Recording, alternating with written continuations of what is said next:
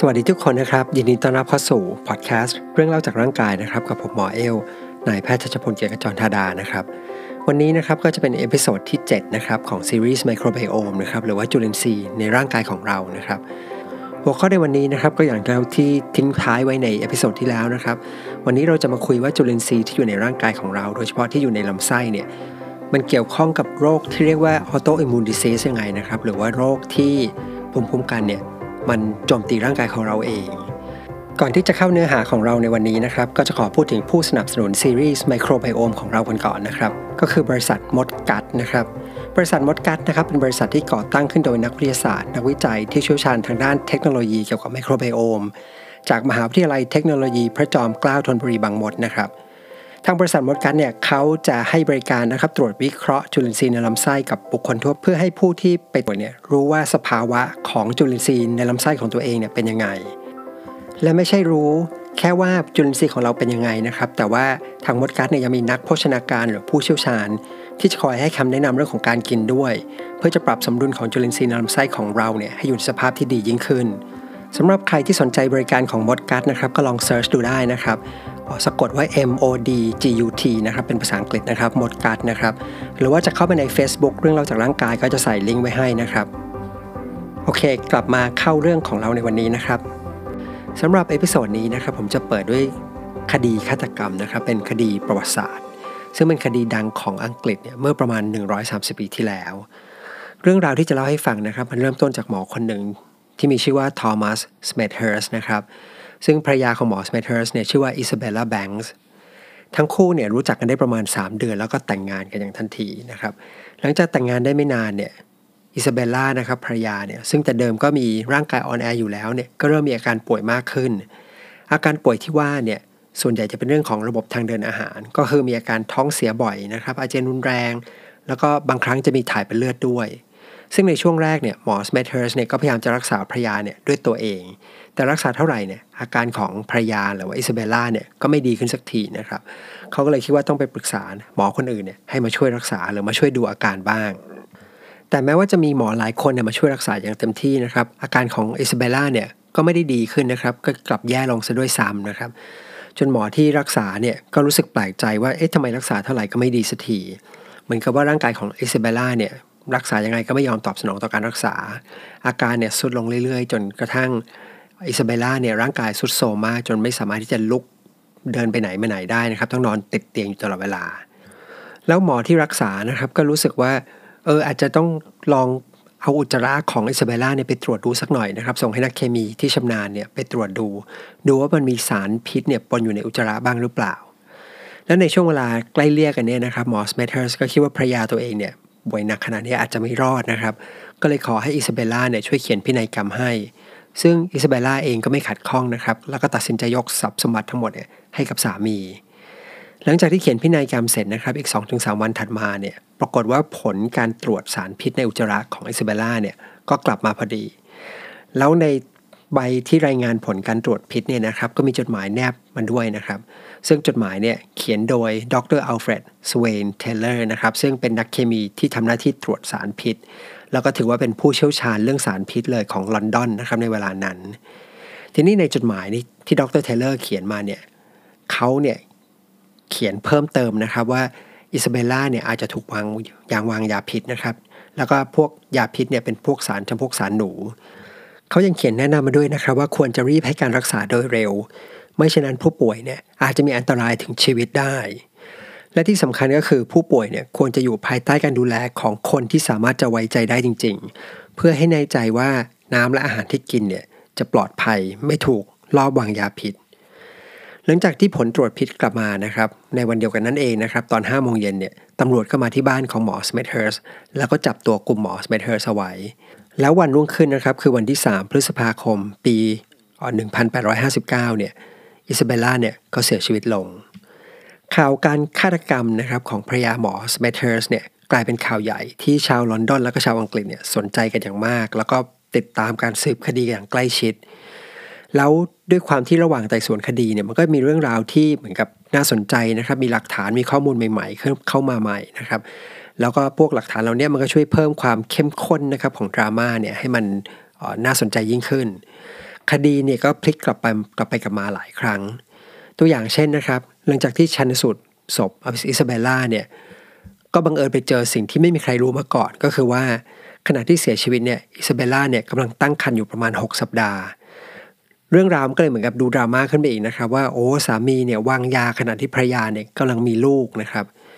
ต่อมาผลก็ยิ่งน่าตื่นเต้นขึ้นไปอีก เพราะว่าดรเทเลอร์นะครับที่เป็นผู้เชี่ยวชาญเรื่องสารพิษนะครับแล้วคนที่ตรวจอุจจาระของอิซาเบลล่าเนี่ยเขาไปตรวจพบว่าในยานะครับที่ใช้รักษาอิซาเบลล่าเนี่ยมันมีสารหนูเนี่ยเจอปนอยู่ ซึ่งการค้นพบครั้งนี้เหมือนเป็นหลักฐานสำคัญที่จะมัดตัวหมอสเมเทอร์สเนี่ยได้แน่นหนายิ่งขึ้น เพราะว่าเหมือนกับหมอเนี่ยแอบใส่ยาพิษเข้าไปในยาที่รักษาอิซาเบลล่าแต่หมอสเมเทอร์สเนี่ยก็ปฏิเสธนะครับเขาบอกว่าเขาเนี่ยไม่ได้ลอบวางยาพิษภรรยา ถ้าจะมีคนที่วางยาพิษเนี่ยก็จะเป็นหมอคนอื่นก็ได้นะครับ เพราะว่ายาที่ให้เนี่ยก็จะเป็นหมอคนอื่นให้ก็ได้ ซึ่งก็ฟังไม่ค่อยขึ้นนะครับเพราะคนหมอคนอื่นก็ไม่มีแรงจูงใจในการสังหารภรรยาของหมอสเมเทอร์สต่อมานะครับคดีเนี่ยก็ยิ่งน่าสนใจเพิ่มขึ้นไปอีกนะครับ เพราะว่าเมื่อตรวจผลชิ้นเนื้อที่ได้จากการชันสูตรศพไปเนี่ยกลับไม่พบสารพิษอยู่ในเนื้อเยื่อเลยครับของอิซาเบลล่าเลย ก็เลยมีการไปตรวจสอบว่าทำไม พบสารพิษในอุจจาระแต่กลับไม่พบในเนื้อเยื่อนะครับ ก็จึงไปพบว่าจริง ๆ แล้วความผิดพลาดเนี่ยมันเกิดขึ้นที่แล็บของดรเทเลอร์ก็คือตอนที่เขาตรวจเนี่ยเขาทำพลาดนะครับเขาเอายาพิษเนี่ยไปผสมหรือว่าไปปนเปื้อนกับอุจจาระของอิซาเบลล่าทำให้ผลตรวจออกมาเนี่ยมันบอกว่าอุจจาระเนี่ยมีสารพิษปนเปื้อนอยู่ ทั้งที่จริงๆเนี่ยไม่ได้มีสารพิษปนเปื้อนอยู่ ซึ่งเรื่องนี้ก็เป็นข่าวใหญ่ทีนะครับคือเหมือนคดีมันพลิกครั้งใหญ่ และที่สำคัญก็คือดรเทเลอร์เนี่ยคือเป็นนักเคมีที่มีชื่อเสียงนะครับ เป็นนักวิทยาศาสตร์ที่เหมือนกับไว้เป็นที่ไว้ใจนะครับของสังคม เพราะว่าที่ผ่านมาเนี่ยเขาก็เหมือนกับเคยมีส่วนร่วมในการไขคดีใหญ่ ๆ ในลอนดอนเนี่ยมาก่อนหลายคดี คนก็เลยรู้สึกว่า โอ้คนระดับนี้นี่พลาดได้ยังไงนะครับ ทีนี้พอมาถึงตรงนี้เนี่ยมันก็เหมือนกับคดีมันก็พลิกอีกครั้งนะครับ เพราะว่าหลักฐานเดียวที่จะเอาผิดหมอสเมเทอร์สเนี่ยกลายเป็นหลักฐานที่ผิดขึ้นมา แต่แล้วก็มีความตื่นเต้นเกิดขึ้นอีกครั้งนะครับ เพราะระหว่างที่ไต่สวนคดีเนี่ยก็มีการค้นพบข้อมูลลับอันหนึ่งที่น่าสนใจก็คือว่าก่อนที่สเมธเฮิร์สจะมาขออิซาเบลล่าแต่งงานเนี่ยนะครับ ก็คือเขาเนี่ยเจออิซาเบลล่าเนี่ยแค่ 3 เดือนถูกไหมครับ3 เดือนก็แต่งงานกันเลยหมอสเมธเฮิร์สเนี่ยก่อนที่จะมาขออิซาเบลล่าแต่งงานเนี่ยเขามีภรรยาอยู่หนึ่งคนนะครับ ดังนั้นการแต่งงานในครั้งนี้ถือว่าเป็นการแต่งงานซ้อน ซึ่งสำหรับชาวอังกฤษในยุคนั้นนะครับ ถือว่าเป็นพฤติกรรมที่น่ารังเกียจมากนะครับ ถือว่าผิดศีลธรรมมาก กระแสสังคมก็เลยมองว่าหมอสเมเทอร์สเนี่ยเป็นคนเหมือนกับเป็นคนที่ไม่ดีนะครับ แล้วก็เป็นคนที่เหมือนกับเชื่อถือไม่ได้ สุดท้ายนะครับหลังจากที่มีการสืบคดีอยู่หลายหลายเดือนนะครับ มีการพลิกไปพลิกมานะครับ เดือนสิงหาคมนะครับในปีคศ 1859 เนี่ยคณะลูกขุนเนี่ย ก็ตัดสินนะครับลงความเห็นว่าหมอสเมเทอร์สเนี่ยมีความผิดจริง แล้วศาลเนี่ยก็สั่งให้ตัดสินลงโทษประหารชีวิตด้วยการแขวนคอ แต่สุดท้ายครับหมอสเมเทอร์สเนี่ยก็รอดจากการประหารชีวิตมาได้ เนื่องจากอย่างที่บอกว่าคดีนี้เป็นคดีที่คนอังกฤษเนี่ยสนใจกันมากมายนะครับรวมถึงนักวิทยาศาสตร์ต่างๆเนี่ยก็ติดตามคดีอย่างใกล้ชิด ดังนั้นพอคดีนี้นะครับคำตัดสินเนี่ยออกมาว่าสเมเทอร์สเนี่ยมีความผิดแล้วก็มีโทษประหารชีวิต หลายคนก็รู้สึกว่าไม่เห็นด้วยนะครับ เพราะอย่างที่บอกก็คือว่าหลักฐานหลายอันเนี่ยมันอ่อนเกินไปนะครับ จริงอยู่ว่าคนเนี่ยตอนนี้ไม่ค่อยชอบหมอสเมเทอร์สแต่ก็มีความรู้สึกว่าหลักฐานที่มีอยู่เนี่ยมันมันอ่อนเกินไป แล้วก็ยังมีเรื่องของความผิดพลาดของผู้เชี่ยวชาญอีก หลายคนก็เลยมองว่าเหมือนกับตำรวจและผู้พิพากษาเนี่ยเห็นว่าคดีนี้มันมันดราม่าแล้วคนสนใจเยอะเกินไปนะครับ ก็เลยพยายามจะปิดคดีให้เร็ว สุดท้ายนะครับ ก็เลยนำไปสู่การพิจารณาคดีซ้ำอีกทีนะครับ คือเปิดมาคุยกันอีกรอบหนึ่ง แล้วหมอสเมเทอร์สเนี่ยก็ได้รับการปล่อยตัวไป จนถึงปัจจุบันนี้นะครับ คดีนี้เนี่ยก็ยังไม่เป็นที่แน่ชัดนะครับว่าหมอสเมเทอร์สเนี่ยฆ่าภรรยาหรือเปล่า แต่ที่ผมเล่าเรื่องคดีนี้ให้ฟังเนี่ยนะครับ เพราะว่าเรื่องราวของคดีนี้นะครับ มันเกี่ยวข้องกับเรื่องที่เราจะคุยในวันนี้ แล้วรายละเอียดเนี่ยมันอยู่ที่บันทึกการชันสูตรศพนะครับ ซึ่งหมอที่ชันสูตรศพเนี่ยได้บรรยายลักษณะต่าง ก่อความผิดปกติต่างๆ ที่พบนะครับจากการตรวจศพเนี่ยไว้มากมายนะครับ โดยเฉพาะรอยแผลในลำไส้จำนวนมาก ซึ่งเมื่อหมอยุคปัจจุบันเนี่ยมีโอกาสไปอ่าน หรือว่าศึกษาคดีนี้ซ้ำอีกที แล้วก็อ่านรายละเอียดของผลการชนสูตรศพเนี่ยก็จะมีความเห็นนะครับว่าลักษณะที่บรรยายไว้นะครับ ลักษณะของแผลในลำไส้เนี่ยมันไม่เหมือนกับคนที่ได้รับสารพิษ แต่ลักษณะของแผลเนี่ยมันเหมือนคนที่ป่วยด้วยโรคลำไส้ โรคหนึ่งนะครับ ซึ่งโรคเนี้ยมันเป็นโรคที่ดำเนินต่อเนื่องเป็นโรคเรื้อรังนะครับ ที่ดำเนินต่อเนื่องเป็นเวลาหลาย ๆ ปี แล้วยิ่งพิจารณาร่วมกับอาการต่างๆของอิซาเบล่าเนี่ยที่มีมานานทำให้นักประวัติศาสตร์ทางการแพทย์ในยุคปัจจุบันเนี่ยเชื่อนะครับว่าอิซาเบล่าเนี่ยไม่น่าจะเสียชีวิตจากการโดนยาพิษ แต่ว่าอิซาเบล่าคือผู้ป่วยคนแรก ที่มีการจดบันทึกไว้ว่าป่วยเป็นโรคที่มีชื่อว่าลำไส้อักเสบเรื้อรัง หรือในชื่อภาษาอังกฤษว่า chronic inflammatory bowel disease ทีนี้ความน่าสนใจก็คือว่าในช่วงเวลานั้นนะครับ อาการและความผิดปกติของอิซาเบลล่าเนี่ยเป็นโรคที่หมอที่มารักษาแต่ละคนเนี่ยไม่รู้จักมาก่อนนะครับ ไม่คุ้นเคย ซึ่งมันสะท้อนให้รู้ว่าโรคนี้แต่เดิมเป็นโรคที่พบน้อยมากๆนะครับหรือเรียกว่าแทบไม่พบเลย ก็คืออิซาเบลล่าเนี่ยเหมือนเป็นคนแรกนะครับ แต่ที่น่าสนใจก็คือว่าในช่วง 50 กว่าปีที่ผ่านมาเนี่ยนะครับ เราพบว่าอุบัติการของโรคนี้นะครับโรคลำไส้อักเสบเรื้อรังเนี่ย มันเพิ่มขึ้นประมาณ 40 เท่าทำให้โรคที่เคยเหมือนกับพบน้อยมากหรือไม่พบเลยในประวัติศาสตร์เนี่ยกลายเป็นโรคที่พบบ่อยมากขึ้นเรื่อยๆ และอีกลักษณะที่น่าสนใจก็คือว่า แต่เดิมนะครับเคยเชื่อว่าโรคนี้เนี่ยจะไม่พบในคนเอเชีย คือพบเฉพาะชาวตะวันตกเท่านั้น แต่ในช่วง 10 กว่าปีที่ผ่านมาเนี่ยก็เริ่มมีข้อมูลมากขึ้นว่าอุบัติการของโรคนี้ในคนเอเชียหลายประเทศเนี่ยมันค่อยๆเพิ่มขึ้น โดยเฉพาะประเทศที่รวยเร็วนะครับ เช่นประเทศจีน ประเทศญี่ปุ่น ประเทศเกาหลีใต้ประเทศไต้หวันนะครับสำหรับประเทศไทยตัวเลขเนี่ยมันยังไม่ชัดเจนนะครับ แต่พบว่าปัจจุบันยังถือว่าเป็นโรคที่พบน้อยมากๆ แต่ถ้าดูเทรนด์ของหลาย ๆ ประเทศในเอเชียนะครับ ก็เชื่อว่าโรคนี้น่าจะค่อย ๆ เพิ่มขึ้นเหมือนกันในประเทศไทย ผมก็เลยอยากจะชวนมาทำความรู้จักกับโรคนี้สักหน่อยนะครับโรคลำไส้อักเสบเรื้อรังเนี่ยนะครับ มันคืออะไรนะครับ ก็คือตามชื่อเลยนะครับ ภาวะนี้เนี่ยมันคือภาวะที่ เกิดการอักเสบขึ้นในลำไส้นะครับ แล้วเป็นการอักเสบแบบเรื้อรัง โดยที่เราไม่รู้ว่าสาเหตุของมันเนี่ยคืออะไร ก็คืออยู่ๆเนี่ยผู้ป่วยก็มีแผลเนี่ยเกิดขึ้นภายในลำไส้มากมาย แล้วอาการของผู้ป่วยเนี่ยก็จะมีอาการเด่นในระบบทางเดินอาหาร ก็คือมีเรื่องของปวดท้องนะครับมีท้องเสีย บางคนก็จะมีถ่ายปนเลือดออกมาด้วย บางคนช่วงที่มีการอักเสบมากๆเนี่ยอาจจะมีไข้ร่วมด้วย ก็คือว่ามันอักเสบจนกระทั่งตัวร้อนขึ้นมา แล้วถ้าเป็นมานานมากๆนะครับ บางคนก็จะมีการเสียเลือดในทางเดินอาหารเนี่ยอย่างเรื้อรัง จนกระทั่งเกิดภาวะโลหิตจางขึ้นมาได้ ซึ่งคนที่ป่วยเป็นโรคภาวะโลหิตจางเนี่ยก็คือมีเม็ดเลือดแดงน้อยเนี่ยก็จะเหนื่อยง่ายทำงานนิดหน่อยก็เหนื่อยนะครับแล้วจะรู้สึกอ่อนเพลียสำหรับความรุนแรงของโรคนี้มันก็มีได้หลายระดับนะครับ ตั้งแต่ที่เป็นไม่มากนะครับ คืออาจจะมีแค่ปวดท้องท้องเสียนิดหน่อยนะครับไปจนถึงคนที่ป่วยรุนแรงมากเลย คือเรียกว่าอ๋อถ่ายวันหนึ่งเนี่ยประมาณ 20-30 ครั้ง ถ่ายจนกระทั่งเรียกว่า ออกจากบ้านไปไหนไม่ได้เลย เพราะว่าต้องอยู่กับซ่วมตลอดเวลา แล้วก็บางครั้งเนี่ยอาการเนี่ยก็เป็นทีละเป็นสัปดาห์นะครับ นานเป็นเดือนๆก็ได้ทำให้ผู้ป่วยหลายคนเนี่ยที่เป็นหนักๆเนี่ยชีวิตค่อนข้างลำบากนะครับ ก็คือไม่สามารถใช้ชีวิตตามคนปกติได้ ไม่สามารถที่จะไปทำงานได้ไปเที่ยวได้ หรือว่าไปกินข้าวนอกบ้านได้ แล้วอาการท้องเสียหรืออาเจียนมันอาจจะรุนแรงถึงขั้นที่ทำให้เสียชีวิตได้ด้วย แต่ถ้าถามนะครับว่า โรคนี้เนี่ยเกิดจากอะไรนะครับ ก็ต้องตอบว่าปัจจุบันเนี่ยเรายังไม่รู้สาเหตุที่แน่ชัด สมัยก่อนนะครับ เคยเชื่อว่าโรคนี้เนี่ยมันน่าจะเกี่ยวข้องกับการติดเชื้อบางอย่าง แต่เราก็ไม่สามารถหาเชื้อที่ทำให้เกิดโรคนี้ได้ และที่น่าสนใจก็คือว่า โรคนี้เนี่ยเมื่อมีคนที่ป่วยจำนวนมากขึ้นเรื่อยๆเนี่ยก็เพราะว่าคนส่วนใหญ่ที่ป่วยโรคนี้นะครับ มักจะมีฐานะดี คือคือมีเป็นคนรวยนะครับ พบมากกว่าคนจน และในเวลาต่อมาก็พบว่าอาการอักเสบที่เกิดขึ้นเนี่ย มันเกิดขึ้นจากระบบภูมิคุ้มกันของร่างกายของเราเองเนี่ยมันโจมตีไปที่ผนังลำไส้ทำให้ผนังลำไส้เนี่ยเกิดบาดเจ็บแล้วเกิดเป็นแผลขึ้นมานะครับเกิดการอักเสบขึ้นมา ทีนี้คำถามก็คือว่าทำไมระบบภูมิคุ้มกันของเราเนี่ยถึงหันมาโจมตีลำไส้ของเราเอง คำถามเนี่ยยังไม่มีคำตอบที่แน่ชัดนะครับ แต่ก็มีสมมติฐานที่พยายามจะตอบอยู่หลายสมมติฐานด้วยกัน ตั้งแต่เรื่องของสารเคมีนะครับหรือสารพิษในสิ่งแวดล้อมต่างๆ หรือว่าเป็นเรื่องของมลพิษต่างๆ ที่เพิ่มมากขึ้นนะครับ เรื่องของโลหะหนัก แล้วก็อย่างที่ว่าก็คืออะบางคนก็สงสัยว่าอาจจะเกี่ยวข้องกับภาวะติดเชื้อบางอย่างด้วย หรือแม้กระทั่งเรื่องของจิตใจนะครับ ก็เชื่อว่าบางคนก็เชื่อว่าเรื่องของความเครียดนะครับ หรือว่าความอ๋อความภาวะซึมเศร้านะครับ ที่พบบ่อยขึ้นในสังคมเมืองเนี่ย ก็อาจจะเป็นปัจจัยหนึ่งที่ทำให้เกิดโรคนี้ขึ้น แล้วก็แน่นอนว่ามีเรื่องของพันธุกรรมเนี่ยเข้ามาเกี่ยวข้องด้วย และอีกหนึ่งสมมติฐานนะครับที่เชื่อมากขึ้นเรื่อยๆในปัจจุบันนะครับ ก็คือเชื่อว่าจุลินทรีย์ในลำไส้เนี่ยก็เกี่ยวข้องกับการเกิดโรคนี้ด้วยเหมือนกัน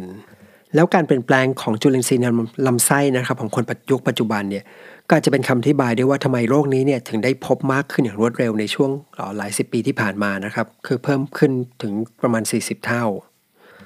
คำถามถัดไปนะครับก็คือว่าแล้วจุลินทรีย์ในลำไส้เนี่ยมันไปเกี่ยวข้องกับระบบภูมิคุ้มกันได้ยังไงนะครับทำให้เกิดโรคทำให้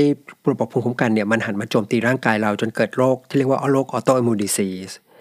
แต่ก่อนที่เราจะไปคุยตรงนั้นนะครับ ผมอยากจะขอพูดถึงเรื่องของโรค autoimmune disease นิดหนึ่งนะครับ ว่าไอ้โรคที่ระบบภูมิคุ้มกันเนี่ยมันโจมตีร่างกายของตัวเราเองเนี่ยมันคืออะไรนะครับ โรค autoimmune disease นะครับก็ตามชื่อ auto นี่ก็คือตัวเรานะครับ immune ก็คือภูมิคุ้มกัน ก็เป็นโรคที่ภูมิคุ้มกันเนี่ยโจมตีร่างกายเราเอง ซึ่งโรคลำไส้อักเสบเรื้อรังที่คุยกันไปเมื่อกี้สักครู่นะครับ ก็เป็นเพียงแค่หนึ่งโรคเท่านั้นในกลุ่มโรคนี้ โรคที่ภูมิคุ้มกันทำร้ายตัวเราเองเนี่ยจริงๆเนี่ยมันสามารถแจกแจงได้มากถึงแบบ70-80 โรคหรืออาจจะมากกว่านั้นเลยนะครับ คือเยอะมากๆนะครับ แต่โรคทั้งหลายเนี่ยก็จะมีลักษณะร่วมกันก็คือ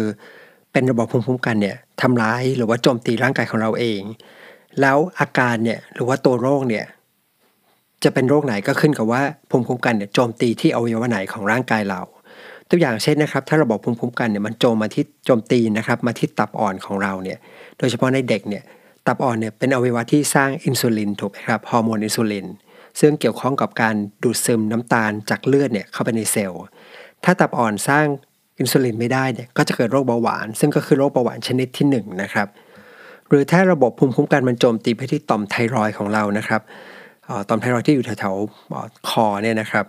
ก็จะเกิดโรคของต่อมไทรอยด์ได้ ซึ่งมันจะมีได้ 2 รูปแบบนะครับถ้าเกิดว่ามันโจมตีแล้วนำไปสู่ภาวะไทรอยฮอร์โมนมากเกินไปเนี่ยก็จะมีชื่อโรคเรียกว่า Graves disease นะครับถ้าเป็นโรคที่ไทรอยฮอร์โมนน้อยเกินไปเนี่ยก็จะมีชื่อโรคที่ชื่อว่า Hashimoto thyroid disease ก็ไม่ต้องสนใจจำชื่อก็ได้นะครับฟังผ่านๆแต่ว่าก็คือให้เห็นว่าพอมันโจมตีไปแล้วเนี่ยมันเกิดเป็นโรคได้ 2 แบบแบบหนึ่งฮอร์โมนเนี่ยมากเกินไป อีกแบบหนึ่งก็คือฮอร์โมนไทรอยฮอร์โมนเนี่ยน้อยเกินไป ถ้าภูมิคุ้มกันนะครับมันโจมตีไปที่ตัวข้อต่อของเรานะครับหรือว่าเยื่อหุ้มข้อต่างๆของร่างกาย โดยเฉพาะบริเวณที่ข้อนิ้วมือข้อนิ้วเท้านะครับหรือว่าข้อเข่า ก็จะเกิดโรคที่เรียกว่าข้ออักเสบรูมาตอยขึ้นมานะครับ ซึ่งพวกนี้ก็จะมี กระดูกเราเนี่ยก็จะถูกทำลาย หรือถ้าระบบภูมิคุ้มกันนะครับโจมตีไปที่ตัวตัวเส้นประสาทนะครับ แต่ว่าหลักๆก็คือตัวเป็นเยื่อนะครับหรือไขมันที่คุ้มเส้นประสาทของเราอยู่เนี่ยก็จะเกิดโรคที่มีชื่อว่า multiple sclerosis นะครับหรือว่าย่อว่า MS ซึ่งอาการของผู้ป่วยเนี่ยก็จะเป็นเรื่องความผิดปกติของระบบประสาทต่างๆ ก็ขึ้นกับว่าเส้นประสาทนั้นไปเลี้ยงอวัยวะไหน เช่น ถ้าเป็นเส้นประสาทที่ไปเลี้ยงดวงตานะครับ ก็จะทำให้เกิดอาการตามัวนะครับจากเส้นประสาทตาอักเสบ หรือถ้าเกิดขึ้นกับเส้นประสาทไขสันหลังเนี่ยก็จะนำไปสู่อาการอ่อนแรงนะครับของแขนหรือว่าขาก็ได้ หรือถ้าเป็นโรคภูมิคุ้มที่ภูมิคุ้มกันนะครับ มันโจมตีไปที่ผิวหนังนะครับ ก็จะเกิดโรคที่เรียกว่าหนังแข็งนะครับหรือในชื่อภาษาอังกฤษชื่อว่า systemic sclerosis นะครับผู้ป่วยก็จะมีหนังแข็งแล้วก็มีอาการอื่นๆ ร่วมด้วยหลายระบบ นอกจากนี้ก็มีอีกโรคหนึ่งก็คือเป็นโรคสะเก็ดเงินนะครับหรือที่ในภาษาอังกฤษเรียกว่า psoriasis ก็คือผิวหนังเนี่ยมันจะลอกเป็นขุยๆนะครับ ดูคล้ายๆเหมือนเบ็ดสีขาวๆนะครับบางคนก็เรียกว่าเป็นสะเก็ดเงิน ซึ่งก็เกิดจากภูมิคุ้มกันเนี่ยโจมตีผิวหนังเหมือนกัน และอย่างที่บอกนะครับ ปัจจุบันเนี่ยเราก็ยังไม่รู้ว่าอะไรนะครับที่เป็นตัวกระตุ้นให้ระบบภูมิคุ้มกันเนี่ยมันหันมาโจมตีร่างกายของเรา แต่เรารู้ว่ามันมีปัจจัยหลาย ๆ อย่างเนี่ยเข้ามาเกี่ยวข้อง ตัวอย่างเช่นนะครับ อาจจะเป็นเรื่องของฮอร์โมนนะครับโดยเฉพาะฮอร์โมนเพศ เพราะว่าโรคในกลุ่มนี้นะครับบางโรคเนี่ยพบในผู้หญิงมากกว่าผู้ชาย แต่การที่โรคเนี่ยมันเพิ่มขึ้นนะครับทำให้นักวิทยาศาสตร์เนี่ยก็เชื่อว่ามันมีปัจจัยทางสิ่งแวดล้อมเนี่ยเข้ามาเกี่ยวข้องด้วย ซึ่งอาจจะเป็นเรื่องของสารเคมีต่างๆ ในสิ่งแวดล้อมนะครับ เรื่องของโลหะหนัก หรือว่าเรื่องของอาหารที่เปลี่ยนไป และที่สำคัญนะครับที่พูดถึงกันมากในช่วงหลังก็เรื่องของจุลินทรีย์นะครับที่อยู่ในลำไส้ใหญ่ ก็เชื่อว่าการเปลี่ยนแปลงของจุลินทรีย์ในลำไส้ใหญ่เนี่ยก็เป็นหนึ่งในคำอธิบายว่าทำไมโรคเนี้ยถึงได้พบมากขึ้นในปัจจุบัน หลังจากที่เราได้รู้จักกับโรค autoimmune disease แล้วนะครับ หรือว่าโรคที่ภูมิคุ้มกันเนี่ยโจมตีร่างกายของเรา คราวนี้นะครับผมจะชวนมาดูกันต่อว่า จุลินทรีย์หรือว่าแบคทีเรียที่อาศัยอยู่ในลำไส้ใหญ่เนี่ย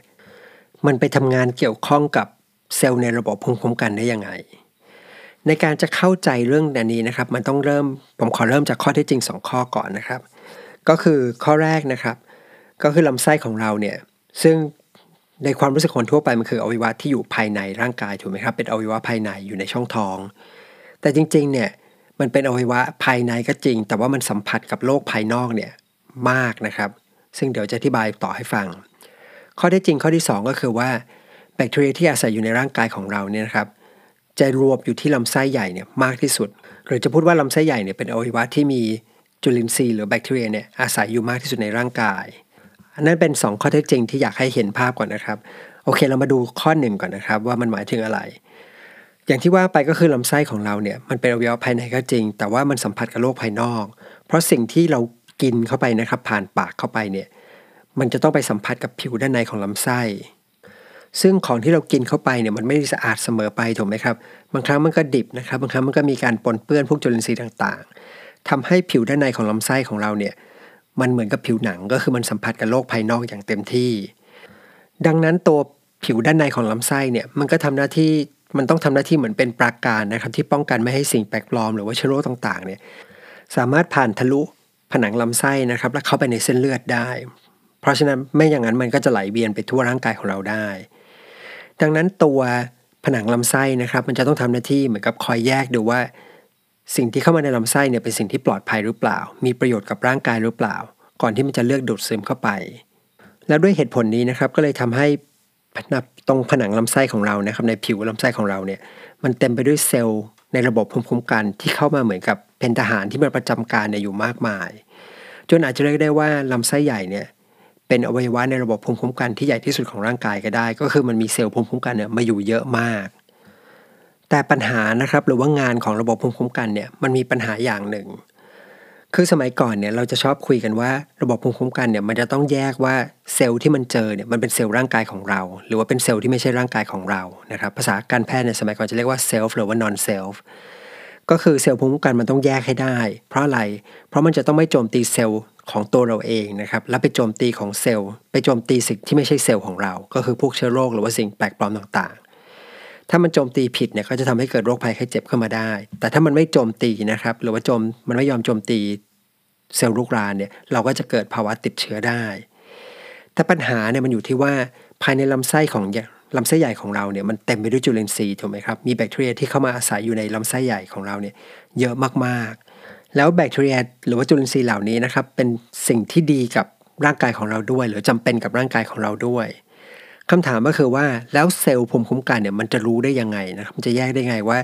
แบคทีเรียตัวไหนเนี่ยเป็นแบคทีเรียที่ดีนะครับแบคทีเรียตัวไหนเนี่ยเป็นแบคทีเรียที่เป็นอันตราย ถ้ามันเลือกโจมตีแบคทีเรียทุกชนิดนะครับ ปัญหาก็คือมันก็จะทำลายแบคทีเรียที่ดีกับร่างกายของเราไปด้วย อย่างที่ 2 คือการต่อสู้ของระบบภูมิคุ้มกันกับจุลินทรีย์ต่างๆ หรือว่าต่อสู้กับแบคทีเรียเนี่ยมันจะนำมาซึ่งผลข้างเคียงนะครับ ก็ จริงๆเนี่ยก็เทียบได้กับเหมือนกับสงครามครับเมื่อมันเกิดการต่อสู้กันยิงกันถล่มกันเนี่ยบ้านเมืองเนี่ยก็จะเสียหายถูกไหมครับลำไส้ของเราเนี่ยก็เหมือนจะเป็นสมรภูมินะครับที่เซลล์ในภูมิคุ้มกันเนี่ยต่อสู้กับแบคทีเรียต่างๆ ถ้าเซลล์ภูมิคุ้มกันนะครับมันเกิดโจมตีพวกแบคทีเรียดีทั้งหลายนะครับ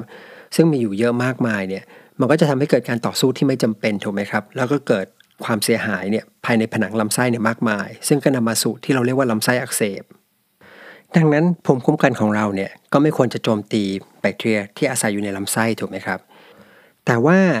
ที่ใช้คำว่าแบคทีเรียดีเนี่ยจริง ๆ อาจจะไม่ถูกต้องสัทีเดียวนะครับ เพราะว่าจริง ๆ แบคทีเรียเหล่านี้แม้ว่ามันจะอาศัยอยู่ในลำไส้ของเรา แต่มันไม่ใช่เพื่อนของเราสัทีเดียว ถ้าจะเทียบนะครับความสัมพันธ์ระหว่างไอ้แบคทีเรียที่อาศัยอยู่ในร่างกายของเราเนี่ยกับภูมิคุ้มกันเนี่ยอาจจะมองได้ว่าเหมือนกับศัตรูที่ไม่มีทางเลือกนะครับหรือเหมือนกับไปติดเกาะอยู่ด้วยกันก็เลยต้องช่วยเหลือกันไปก่อน คือถ้ามองในมุมของแบคทีเรียเนี่ยสิ่งที่มันต้องการก็คือมันต้องการทรัพยากรต่างๆ มันต้องการเรื่องของที่อยู่อ๋อต้องการอาหารเนี่ยให้มากที่สุด แล้วหลายครั้งเนี่ยด้วยความที่แบคทีเรียที่อยู่ภายในร่างกายของเราเนี่ยมันแข่งกันนะครับ มันก็เหมือนกับจริง ๆ ก็เหมือนกับมนุษย์นะครับที่ใช้พยายามใช้ทรัพยากรโลกเนี่ยแย่งกันใช้ทรัพยากรกันกันอย่างไม่บรรยะบรรยังนะครับ แบคทีเรียเหล่านี้ก็เหมือนกันนะครับ บางครั้งมันแข่งกันเองมากๆเนี่ยมันก็กินเรามากเกินไปนะครับหรือว่ารุกเรามากเกินไปจนกระทั่งเกินความต้องการของร่างกายเรา ซึ่งถ้าเราไม่คุมนะครับด้วยระบบภูมิคุ้มกันเนี่ยแบคทีเรียดีเหล่านี้มันก็จะกลายเป็นแบคทีเรียที่ไม่ดีก็ได้นะครับ ดังนั้นจะเห็นว่าความสัมพันธ์ระหว่างระบบภูมิคุ้มกันของเรานะครับ กับแบคทีเรียเนี่ยมันเหมือนกับอย่างที่ว่าก็คือเหมือนกับศัตรูที่เหมือนกับจดจดจ้องจ้องกันอยู่นะครับ มันจะต้องมีระยะห่างระหว่างกันประมาณหนึ่งก็คือ ไม่ให้แบคทีเรียเนี่ยลุกเข้ามามากเกินไป แต่ขณะเดียวภูมิคุ้มกันเนี่ยก็โจมตีแบคทีเรียมากเกินไปไม่ได้นะครับ เพราะว่าถ้าโจมตีมากเกินไปเนี่ยก็จะทำให้ลำไส้เนี่ยบาดเจ็บได้ ดังนั้นมันจะต้องมีเหมือนกับจุดที่เป็นจุดลงตัวนะครับ จุดสมดุลอยู่ ที่ทั้งสองฝ่ายเนี่ยเหมือนกับไม่มีใครได้เปรียบเสียเปรียบ แต่ขณะเดียวกันนะครับ ถ้ามันมีเหตุหรือมีสิ่งแวดล้อมเปลี่ยนไปเนี่ยก็มีความเป็นไปได้ที่สมดุลเนี่ยมันจะไม่คงอยู่ตลอดไปเหมือนกับสงครามเย็นที่บางครั้งเนี่ยมันก็มีความตึงเครียดขึ้นมาได้ และเกิดกระทบกระทั่งขึ้นมาได้ แล้วถ้าสมดุลเปลี่ยนไปเนี่ยก็จะนำไปสู่การเกิดโรค เช่น ถ้าแบคทีเรียสามารถรุกเข้ามาได้มากเกินไป ก็จะนำไปสู่ภาวะติดเชื้อได้ หรือถ้าระบบภูมิคุ้มกันเนี่ยทำงานมากเกินไปนะครับ ก็จะนำไปสู่การต่อสู้นะครับ แล้วเกิดการอักเสบขึ้นมาในลำไส้ได้ โดยสรุปนะครับก็คือว่าภายในลำไส้ของเราเนี่ยมันก็เหมือนสมรภูมิรบนะครับที่จะต้องมีสมดุลอยู่ระหว่างกัน แล้วทำให้เหมือนกับตรึงกำลังกันไว้ทั้งสองฝ่าย ทีนี้คำถามที่น่าสนใจก็คือว่า แล้วอะไรบ้างนะครับที่ทำให้สมดุลระหว่างแบคทีเรียในลำไส้กับระบบภูมิคุ้มกันของเราเนี่ยมันเปลี่ยนไปคำตอบนะครับ ก็คือมันมีหลายปัจจัยเข้ามาเกี่ยวข้อง แต่ที่เด่นมากๆนะครับก็จะเป็นเรื่องของอาหารนะครับ เช่นออกการกินเนื้อแดงที่มากเกินไปนะครับอาจจะเพิ่มการอักเสบได้ หรือว่ากินพวกน้ำตาลหรือว่าแป้งขัดขาวปริมาณที่สูงนะครับหรือไขมันอิ่มตัวปริมาณที่สูงมากๆเนี่ยก็จะทำให้สมดุลเนี่ยเสียไปได้ นอกเหนือจากเรื่องของอาหารก็มีเรื่องของสภาวะทางจิตใจนะครับ เช่นความเครียดนะครับทางจิตใจเครียดมากๆเนี่ยก็ทำให้สมดุลเปลี่ยนไปได้ แล้วเกิดการอักเสบภายในลำไส้เนี่ยขึ้นมาได้ และที่สำคัญอีกประเด็นหนึ่งนะครับ ก็คือว่าการประทะกันนะครับ ระหว่างระบบภูมิคุ้มกันกับจุลินทรีย์ต่างๆ ในลำไส้ของเราเนี่ยมันจะไม่จำกัดนะครับหรือไม่สิ้นสุดอยู่แค่ในลำไส้ เพราะหลายครั้งนะครับ ถ้ามันมีการอักเสบเกิดขึ้นเนี่ยภายในลำไส้ สารอักเสบต่างๆนะครับที่เกิดขึ้นภายในลำไส้เนี่ยมันสามารถที่จะดูดดูดซึมเข้าไปในกระแสเลือดนะครับแล้วก็ไหลเวียนไปทั่วร่างกายได้ ดังนั้นการอักเสบที่อยู่เกิดขึ้นในลำไส้เนี่ยมันจะไม่จำกัดอยู่แค่ในลำไส้ แต่สามารถไปมีผลกระทบกับอวัยวะอื่น ๆ ทั่วร่างกายได้ ถ้าเป็นเรื่องของสมองนะครับก็จะเพิ่มความเสี่ยงของโรคทางสมองหลาย ๆ โรคนะครับ เช่นเรื่องของโรคอัลไซเมอร์นะครับหรือว่าโรคโรคทางจิตใจนะครับที่เกี่ยวข้องกับสมอง เช่นภาวะซึมเศร้า การอักเสบในเลือดเนี่ยก็อาจจะเพิ่มความเสี่ยงของโรคหัวใจได้นะครับ เช่นเรื่องของเส้นเลือดหัวใจตีบตันนะครับ โดยเฉพาะแบบที่ตีบตันแบบปัจจุบันทันด่วนนะครับ นอกเหนือจากนั้นนะครับโรค autoimmune ต่างๆนะครับก็เชื่อว่าเกี่ยวข้องกับการอักเสบภายในลำไส้ด้วยนะครับ ซึ่งอาจจะไปเพิ่มความเสี่ยงของโรคต่างๆ ที่เราคุยกันไปแล้ว แล้วทั้งหมดนี้นะครับก็คือเรื่องราวที่ผมอยากจะเล่าให้ฟังใน episode นี้นะครับก็คิดว่าน่าจะพอนึกออกนะครับว่าจุลินทรีย์ที่อยู่ในลำไส้เนี่ยมันไปมีผลให้เกิดการอักเสบต่างๆ ทั่วร่างกายได้ยังไงนะครับ และนำไปสู่การเกิดโรค หรือว่าเพิ่มความเสี่ยงของโรคภูมิคุ้มกันทำลายร่างกายเรา หรือว่า autoimmune disease ต่างๆเนี่ยได้ยังไงสำหรับเนื้อหาในวันนี้ก็คงจะมีเท่านี้นะครับ ถ้าใครสนใจรายละเอียดเพิ่มเติมนะครับ ก็สามารถอ่านเพิ่มเติมได้จากหนังสือที่ผมเขียนที่ชื่อว่า เพื่อนเก่าที่หายสาบสูญนะครับสำหรับวันนี้ผมก็ขอลาไปก่อนนะครับ แล้วเรามาเจอกันใหม่ใน episode หน้านะครับออ episode หน้าเนี่ยเราจะคุยเรื่องของโรคทางลำไส้อยู่นะครับ เราจะไปพูดถึงโรคที่มีชื่อว่าลำไส้แปรปรวนนะครับ หรือว่าภาษาอังกฤษ irritable bowel syndrome นะครับ หรือว่าย่อว่า IBS นะครับ ซึ่งเป็นโรคที่พบได้บ่อยมากนะครับ ถ้าใครสนใจก็ติดตามต่อได้ใน episode หน้านะครับ สวัสดีครับ